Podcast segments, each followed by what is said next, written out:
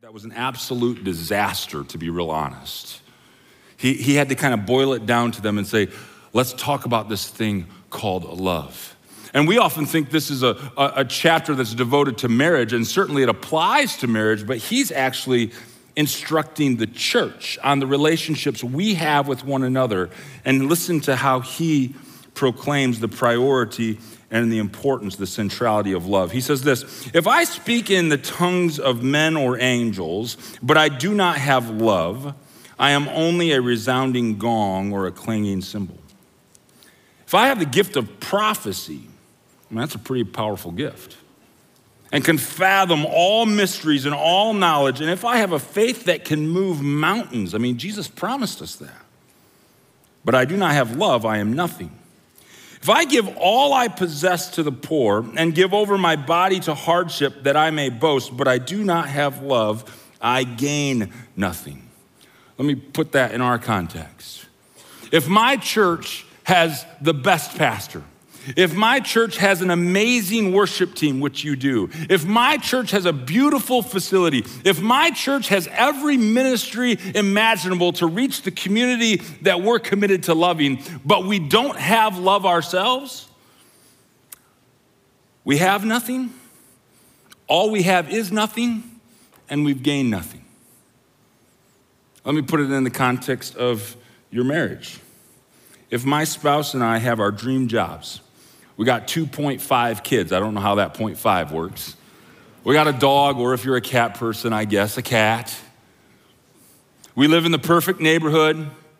We take that dream must have vacation to Disney World, the most expensive, I mean, wonderful place on earth. And we don't have love. We have nothing. We are nothing. We've gained nothing. You see, if love is this important, if love, as Scripture describes it, as Scripture defines it, is this central to our relationship with Jesus, our relationship with His church, and our relationship to our spouses and to each other, then we need to have a, a pretty good idea of what love truly is. And to do that, Paul wastes no time in painting a picture. And with every brushstroke of description he paints, he, he's kind of establishing this picture that is in vivid contrast to what you and I have expected or experienced given our culture and all those songs we listen to and all those movies we watch and all those dreams we chase. Listen to how he describes love. I know this is a familiar passage, but let it soak in again as if for the first time. It says, Love is patient, love is kind. It does not envy. Well, that's not the love I see in the movies. It does not boast. It is not proud. As I'm reading this, think about your church, thinking about your marriage. It does not dishonor others. It is not self seeking. It is not easily angered. It keeps no record of wrongs. Love does not delight in evil, but it rejoices with the truth. It always protects, always trusts, always hopes, always perseveres. So much could be said about every aspect of love that Paul paints in this beautiful chapter. But there's one characteristic on this list that Pastor Eric asked if I would sort of explore with you today. It's why he titled this message when he asked me to speak hey, Nate, could you uh, speak at Brookside? Yeah, I, I want you to talk about ripping the list. I'm like, huh? Love keeps no record of wrongs. Now, if, if we really think about that, wait a second, I'm supposed to have a love in my church. I'm supposed to have a love in my marriage. I'm supposed to have a love in my relationship with believers that keeps no record of wrongs. If we're honest, you're, you're, the thought you're thinking right now is there's no way. I, that sounds nice, but no record of wrongs? like, that's impossible. Who can do that? Paul, what do you want me to do? Just ignore the wrongs I face? Because we live in 2020. We live with this thing called social media. Wrongs fly everywhere. Can I get an amen? That's just a church way of saying, that's right. Okay? There's wrongs everywhere. Am I supposed to just ignore those? Am I supposed to just brush those under the, uh, under the rug? The, the scriptural answer is no. No, you're not supposed to just ignore them. You're not supposed to minimize the wrongs you face. Well, then what do I do? Uh, do I make sure that those wrongs get righted? And in my way and in my time, by the way? Again, the scripture's answer is no. You are not in charge of making sure every wrong you face is righted in a way and in a time that pleases you. Well, well, then what am I supposed to do? If I'm not supposed to just sit on my hands, that's called denial. And I'm not just supposed to take matters into my own hands, that's called retribution or vengeance. What am I supposed to do? How am I to not keep a record of wrongs? And that's the answer we're going to dive in today. There's good news here. That's what we're going to look at. But before we do, let me give you a little illustration. I brought with me some good old fashioned junk mail. Anybody get junk mail? Not just the advertising kind. I've got here credit card applications, former things that I need to fill out with my personal information. And, uh, and, and, so I, I, brought some, some junk mail. And when, every time I get junk mail in, in, in at home, it, it frustrates me because I can't just throw it in the trash. I mean, I can, but people say in this day and age that somebody wants to like be me and steal my identity. I don't know why you'd want to do that. That's a bad idea. But, anyways, and so I have to put it in this thing called a shredder, but, but we've gone through a few shredders at my house. Something about you're only supposed to put in three or four sheets at a time. I, I like to just cram it all in at once. And so when I get junk mail, I have to shred it the old fashioned way. I have to rip it, and, and I'm trying to rip it in as many pieces as I can so, so that nobody can dig through my trash with way too much time on their hands and try to put it back together. Because there's, there's information on here about me, or somebody could fill this out in my place and commit me to things, and I don't want what's on here to be used against me. If this is a picture of keeping no records of wrongs, every tear, every rip I'm committing is the answer to what do I do with the wrongs. Every rip, every tear, every piece comes down to this matter this, this arduous, continuous, laborious process of extending forgiveness. Every time I'm wronged, if I choose to extend forgiveness, I rip it just a little bit. And then I choose to extend forgiveness again. And then when it comes to my mind, I extend forgiveness again. And then when my spouse does something, I'm like, see, this is like last time, I choose to extend forgiveness again. The only way I can keep no record of wrong is if I'm committed to extending forgiveness again and again and again and again. Forgiveness is the only way to truly keep no record of wrongs. Forgiveness is the only life giving way to handle the wrongs I face. And so, if you will, I want you to open your Bibles to another passage. This is where I really want to spend our time, in which a married man asks a very pertinent question. I want to go to the Gospel of Matthew, Matthew chapter 18. If you're familiar with Scripture, you know that this is the chapter in which we find that passage that teaches us how to deal with conflict to deal with it one on one at first, then take a small group of people. But after that, the Apostle Peter asks a very pertinent question.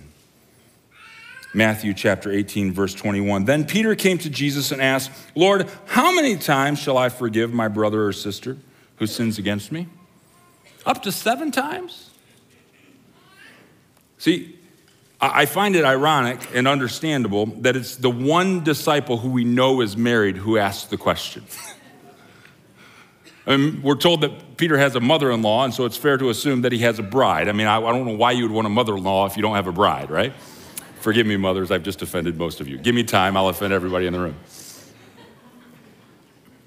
So, so, so this married disciple says, okay, you said that's how we're supposed to handle conflict. I get this, uh, this whole forgiveness thing is going to come up. And, and it's like Peter's trying to beat Jesus to the punch. I mean, he's been following Jesus long enough to know that Jesus is fond of saying, you've heard it said, but I tell you, you've heard it said. So, so Peter's like, okay, I got to ump the ante here. How many times do you want me to forgive?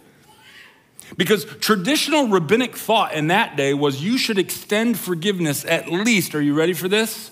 Three times. That that was the norm. That in Judaism at that day, you were to forgive three times. But on the fourth time, at the fourth offense, I mean, come on, they got to get their act together. Forgiveness came off the table. And so let's give Peter some credit. He knows Jesus is going to up the ante. So he says, Listen, I know the norm is three times. How many times am I supposed to forgive? Up to seven times? And Jesus' response, No, not seven. Try 70 times, or depending on how people are trying to figure out exactly what Jesus said in the original language, 70 times seven. And then Jesus does what he often does, and he responds with a story. And it's a beautiful story, but I'm going to warn you, it's a difficult story, especially when you start to think about the ramifications for us in our relationship. So here's what I want to do I want to read the parable in its entirety. Then I want to kind of construct a quick operational definition of forgiveness because I want this to be practical this morning. And then we'll explore two essential practices to extending the forgiveness of Jesus in our relationships again and again and again, and we will not miss the gospel connect to this story. So here we go. The rest of the chapter, verse 22. Jesus answered, I tell you, not seven times, but 77 times. Therefore, the kingdom of heaven, here's how it works in God's house. The kingdom of heaven is like a king who wanted to settle the accounts with his servants. As he began the settlement, a man who owed him 10,000 bags of gold or 10,000 talents was brought to him. Since he was not able to pay, the master ordered that he and his wife and his children and all that he had be sold to repay the debt. Debtor's prison was a common thing in that day. At this, the servant fell on his knees before him. Be patient with me, he begged, and I will pay back everything. The servant's master took pity on him, canceled the debt, and let him go. But when that servant went out, he found one of his fellow servants who owed him a hundred silver coins. He grabbed him and began to choke him. Pay back what you owe me, he demanded.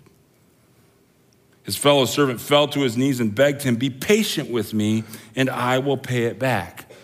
But the servant refused. He went off, he had the man thrown into prison until he could pay the debt. When the other servants saw what had happened, they were outraged, and he went and told the master everything that had happened. Then the master called the servant in. You wicked servant, he said, I canceled all that debt of yours because you begged me to. Shouldn't you have had mercy on your fellow servant just as I had on you? In anger, his master handed him over to the jailers to be tortured until he paid back all that he owed. This is how my heavenly Father will treat each of you unless you forgive your brother or your sister. Say it with me from your heart. This is not the four year old tell them you're sorry deal. This is extending forgiveness from the heart. So let's start with an operational definition of forgiveness. Forgiveness is choosing to release the offender from paying me for the offense. Okay? Forgiveness is choosing to release the offender from me, from paying me for the offense. Again, the king took pity on him and canceled his debt and let him go. Forgiveness, listen to me, forgiveness is not minimizing the debt. The king wanted to settle accounts, right? And what was owed? We, we, Jesus says, here's the amount that owed. Now, oh, he kind of was sort of in debt. No, he was in debt to the tune of 10,000 bags of gold. Forgiveness is not minimizing the debt. Forgiveness is not forgetting the debt. The king is settling accounts. It's time to make things right. Scripture promises that all wrongs will be righted. You've heard the phrase, forgive and what? Forget. I submit to you the reason we have to forgive is because we can't forget. We forgive because it keeps coming up, which is why we have to just keep ripping the list every time it comes up. We have to forgive again and again and again. So, forgiveness is not minimizing the debt, it's not forgetting the debt, nor is forgiveness, and some of us think it's this, nor is forgiveness setting up a payment plan for the debt, right? Some of you, you probably not verbalized it, but this week, your spouse is like, well, if they do this, this, this, this, and this, then we can start talking about forgiveness. Can I get an amen? Uh, yeah, yeah, I knew you'd stay silent on that one. No, I'll forgive you in your mind as long as you don't do this again, and as long as you do this, and then Valentine's Day is coming up, so there ought to be this many flowers, right? Forgiveness is not setting up a payment plan. Forgiveness is choosing, it's a choice to release the offender from paying me for the offense. Again, in the story, the servant begs for patience. He promises to pay it back. I can make this right. Just give me a chance. Have you said that to anybody this week? Have you had anybody say that to you this week? Ah, I know I screwed up, but if you just give me, if you just, teachers in the room, have you had any students say that to you this week? But in the way that Jesus tells the story, that request to be patient, I'll pay it back, is equally appalling and impossible. To rack up a debt to the tune of 10,000 bags of gold is a result of either sheer incompetence, incompetence or insidious deceit. Let me just put this in perspective. One talent, one bag of gold was about 20 years worth of labor for the average worker in that day. And the servant had racked up 10,000 of those. That's a lifetime sentence of death. Again, Jesus' listeners would have known this. King David, when he wanted to see the temple built, he donated 3,000 talents of gold and 7,000 talents of silver. And Jesus is telling the story in a way this servant owed more than King David donated to the temple project. Every listener hearing this story would have gotten the point. What is the servant saying? He's going to pay it back. There's no way. So, in a stunning act of unwarranted compassion, the king gives the servant more than patience. The servant asks for patience, but the king grants complete forgiveness and erases the debt by choosing not to make the offender pay him for the offense. Now, if this is the court of the law, and I don't know if I've got any lawyers in the room, but somebody needs to object and say, wait a second, somebody has to pay. I mean, a debt of this size can't just be ignored. A debt of this size, you can't be excuse it. Wrongs have to be dealt with, and you would be absolutely correct. Here's where the goodness of the gospel comes into play. Yes, somebody has to pay. Yes, somebody has to right the wrong, but you and I can't. We're like the servant. The servant couldn't pay the debt, it had gotten too much, he had gotten in too deep. The king in the story is the only one with the resources that can absorb 10,000 bags of gold worth of debt. Jesus is the king of this story. Jesus isn't just telling the story, Jesus says, The kingdom of heaven is like a king who's going to settle accounts. My father is going to come and settle accounts. I came like a lamb. I am the king. I'm going to take care of the debt that you owed. He absorbed the debt that you and I cannot pay, you and I would not pay, and the debt you and I keep racking up with each passing day. Perhaps the best illustration I've ever heard of this comes from this little book, How Good is Good Enough. Any car people in the room? You like cars? Anybody? Get ready to cringe.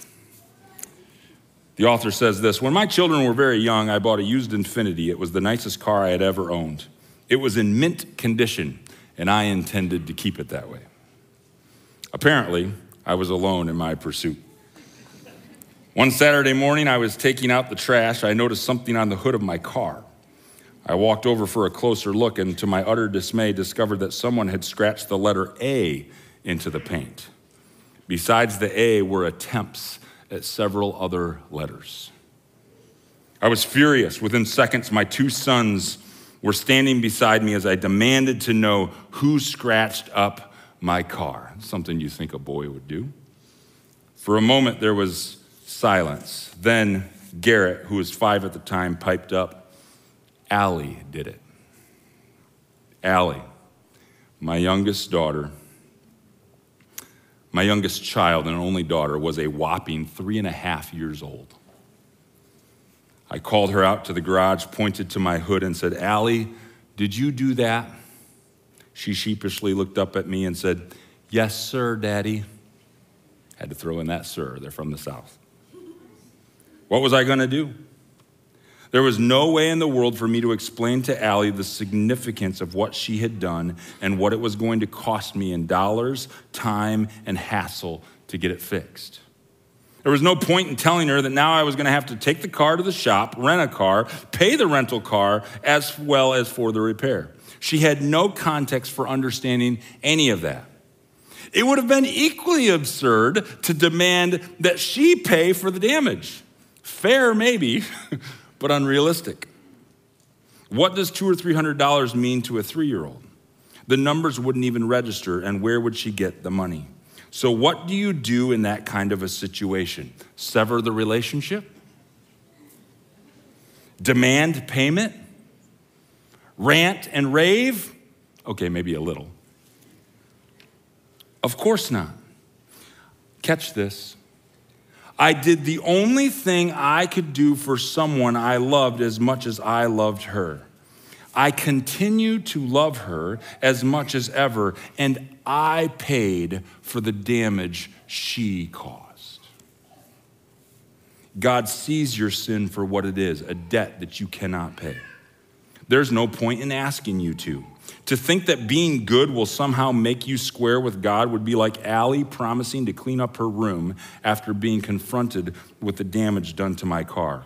Cleaning up her room doesn't pay me back. It's a nice gesture, but it doesn't fix my car. Christianity teaches that when man sinned, God opted for forgiveness rather than fairness. That's the beauty of the gospel. Amen? Amen. Now, the implication of the gospel is this, though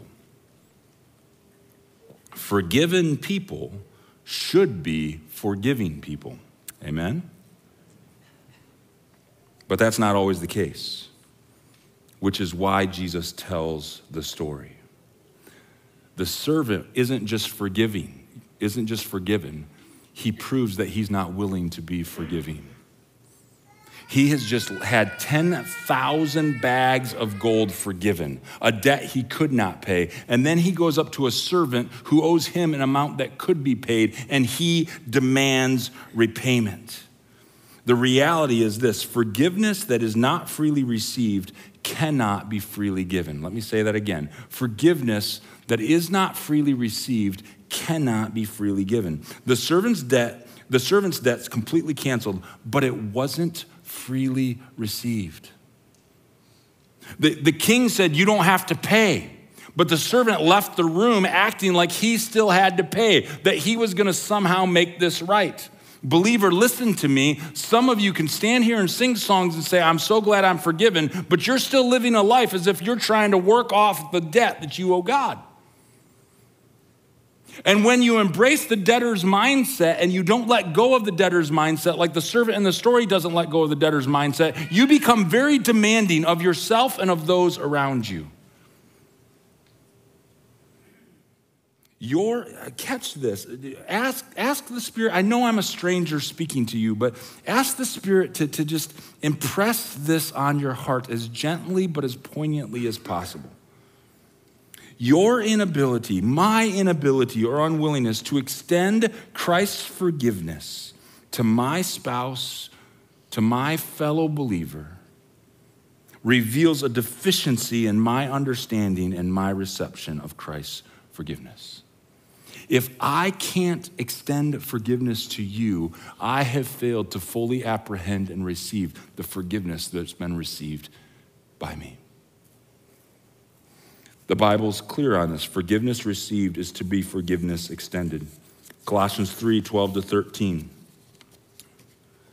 The Apostle Paul writes, Therefore, as God's chosen people, holy and dearly loved, that's who you are Clothe yourselves. Don't be caught naked. Don't be caught without these things. Clothe yourselves with compassion, kindness, humility, gentleness, and patience. Bear with each other and forgive one another. What's the standard? If any of you has a grievance against someone, forgive as the Lord forgave you. And it's not just one text and it's done. It's in the middle of the Lord's Prayer. So many of us have the Lord's Prayer memorized. And give us this day our daily bread and forgive us our debts as we forgive those who have sinned against us. In their book, Relationships, A Mess Worth Making, Lane and Tripp sum all this up pretty beautifully. They say this The Bible is a book about a God who forgives. It calls those who have been forgiven to be forgiving people. Yet, forgiveness is one of the most poorly practiced activities in the Christian community. And so, before we close out today, I want to just offer you two very tangible practices on how to daily forgive. But before we look at how to forgive, I've got to make this, this final point abundantly clear. It's Jesus' forgiveness you and I are extending. As Paul tells the Colossians, Christ in you is the hope of glory.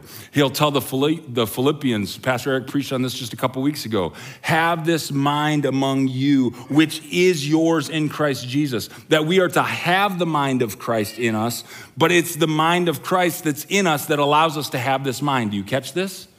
That you and I, our ability to forgive falls short. The only way you and I can keep no record of wrongs is if we continually extend Christ's forgiveness to one another. I can't make you pay me for the debt that you've wronged me. I have to entrust you to Jesus to settle accounts with him because he has a very unique way of settling accounts with those who have wronged him. So here's two essential practices to extending Jesus' forgiveness when wronged. Number one, continually pour out your offenses to Jesus. 1 Peter 5 7 invites us to cast all of our cares or to cast all of our anxieties upon Him because He cares for us. Refusing to keep wrongs is just that. You don't keep them, you give them. You don't ignore them, you don't minimize them, you don't try to manage them. You take the wrongs that have done your way and you give them to Jesus. You pour out those offenses to Jesus. He's the only one who has the ability to sufficiently absorb and right those wrongs. Choosing to keep wrongs yourself is the most dangerous, destructive thing that human beings do. The parable is clear. The servant, because he refused to receive and thus couldn't extend forgiveness, lives in perpetual imprisonment under the torture of his own unforgiveness. Friends, I don't know you personally, but in a room this size, I know there are some of you who have bitterness and resentment living in your, in your life, and they have become wardens to your soul. Unforgiveness becomes a prison of our own making. By it, we sentence ourselves to a life of relentless record keeping that only sucks the joy and life out of me, all because I refuse to forgive you. Let me give a quick illustration. Any parents with teens or parents that had teens at one time? Quick show of hands. Uh, teens, they, they, they get beyond spanking or timeout corners, and then you have to ground them and, and suspend weekend activities. Remember the old teen grounding, right? Grounding your teenagers is horrible, I hear. Because if you have Friday night plans and you ground your teenagers on a Friday night, guess whose plans just got canceled? Right? Yours. Because you have to be there to make sure that, that, that, that, that the consequence is implemented. Whether we've got teens in the room or not, there's a ton of us that are trying to ground people around us by our unforgiveness of them. Oh, no, you're not. I'm not letting you off the hook. You're going to have to pay for that. And because we make sure we ground them and we don't let them off the hook, every time we see them, we replay that offense over and over and over and over. You are punishing yourself, not your offender, by your ability and your, your lack of ability, your lack of willingness to extend Christ's forgiveness. Jesus says, Cast those offenses my way. I'll take care of that so that you can live free from a prison of your own making. Secondly, continually love and pray for your family, especially when they feel like the enemy. And let's just be honest, there's gonna be times where the person you exchange your vows to feels like the enemy, okay? That's called marriage. That's called a healthy Christian marriage. And Jesus said, You've heard it said, love your neighbors and hate your enemies. But I tell you, love your enemies and pray for those who persecute you. Talk to Jesus about your offender before trying to straighten out your offender and make them a little more like Jesus. Pray. Pray for your offender. I've seen it more times than I can count. Hard heartedness becomes the death of too many marriages. But soft heartedness can be the life support to the bleakest of relationships. And the only way to nurture soft heartedness towards those who have wronged you is to pray for them. Not pray that Jesus would straighten them out. Pray that Jesus would soften their hearts. Pray that Jesus would soften your hearts toward them. Pray, pray, that Jesus would work good on their behalf. Offer prayers of gratitude and intercession for your family. Watch how He will free you and strengthen you with His compassion in the process. I want to close with this, and I think the band's going to come back up here shortly. One of my favorite definitions I've ever heard of covenantal love goes a little bit like this Covenantal love is just the love that God has for us, the love that we're to have for each other as believers, and the love that we're to have for our spouses. Covenantal love is the rugged commitment to be with one another, for one another, unto Christ likeness. That when I say I love you, it's not a flippant phrase, it's a commitment to be with you. That, that when I wear the ring, I'm committed to staying in the ring. Not to fight against you, but to fight with you, to fight for you. Just as God is Emmanuel, God with us. Our reflection of love is a commitment to be with each other and to not just be with each other, but to be for each other to, to fight for you, to fight to give you the benefit of the doubt. When you said that flippant word, I, I fight to say, you know what, you didn't, you didn't say that to cut me. You said that because you're hurting. Hurt people hurt people. I'm gonna, I'm gonna fight to, to hold on to that. I'm gonna fight to want your good as much as my good. I'm gonna fight to extend for Christ's forgiveness to you the first time, the second time, the third time, the fourth time, the fifth time, the sixth time, the seventh time, up to 490 times until I go to bed exhausted, pouring out those offenses to Jesus and say, Jesus, give me the strength to offer your forgiveness again and again and again, because I know you continue to offer me forgiveness again and again and again. And why? What's my purpose in this commitment to be with you and to be for you? What's the end game? What's the goal I'm pressing towards? Unto Christ likeness. That my deepest desire for the people that I love is that Christ's life would be fully formed and shaped in them. And Jesus has a funny way of accomplishing his purposes because he, by his Spirit, wants to fully form and shape his life in you. And one of the tools he gives us in fully forming and shaping his life in us is each other. Because if I need to be more forgiving, guess what he gives me? Relationships. If I need to practice long suffering, guess what he gives me? Relationships. If I need to practice patience and have more patience formed in me, guess what the beautiful tool for practicing patience is? Relationships. But we will not. Church, spouses, believers, we will not love each other with this kind of love, with covenantal love, if we choose to keep a record of each other's wrongs. So let's rip the list by choosing to extend the Jesus, the, the forgiveness of Jesus to each other again and again and again and again. Amen?